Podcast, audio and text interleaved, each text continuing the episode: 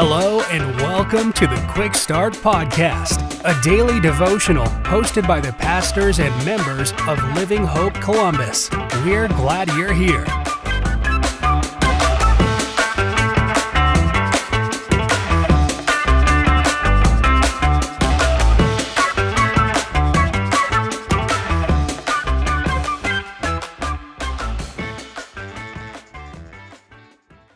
Well, hey, everybody, thank you so much for tuning in to another episode of our Quick Start podcast. My name is Aaron Taylor. I have the honor of serving as the teaching pastor of Living Hope Church Columbus.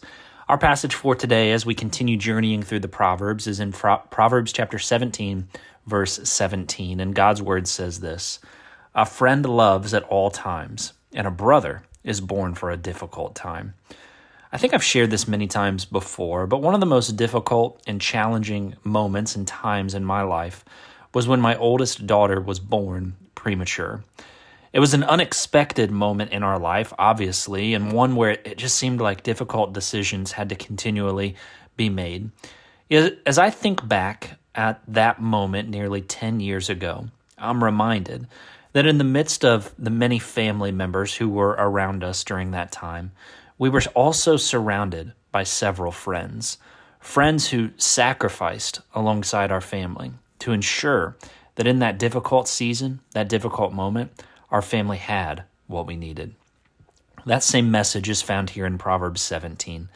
As Solomon, throughout the Proverbs, is writing these words of wisdom to his son, we're met here in Proverbs 17 with the importance and value of friendships. Specifically, we see that most friendships can really be broken down into two different levels. There's basic friendships, those are the friends that love you at all times. But then there's the friendships we see in the second half of verse 17, the type of friend that becomes family. In most cases, these friendships, we could say, are forged in the fire. They're found in the difficult times of life. These are the friendships that are found when life is falling apart and these friends are with you through it all.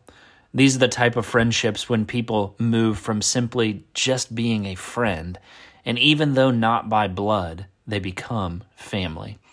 And when I read this verse, I typically ask myself something like this Do I have these kinds of friends in my life? But I think a more important question that I'll leave you with today is this Am I this type of friend for other people? Thank you so much for tuning in. Have a great day.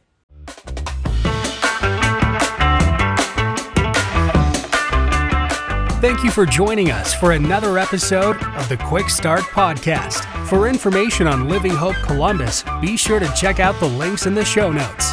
If you enjoyed today's episode, please hit the subscribe button and share this episode with a friend. We look forward to you joining us next time.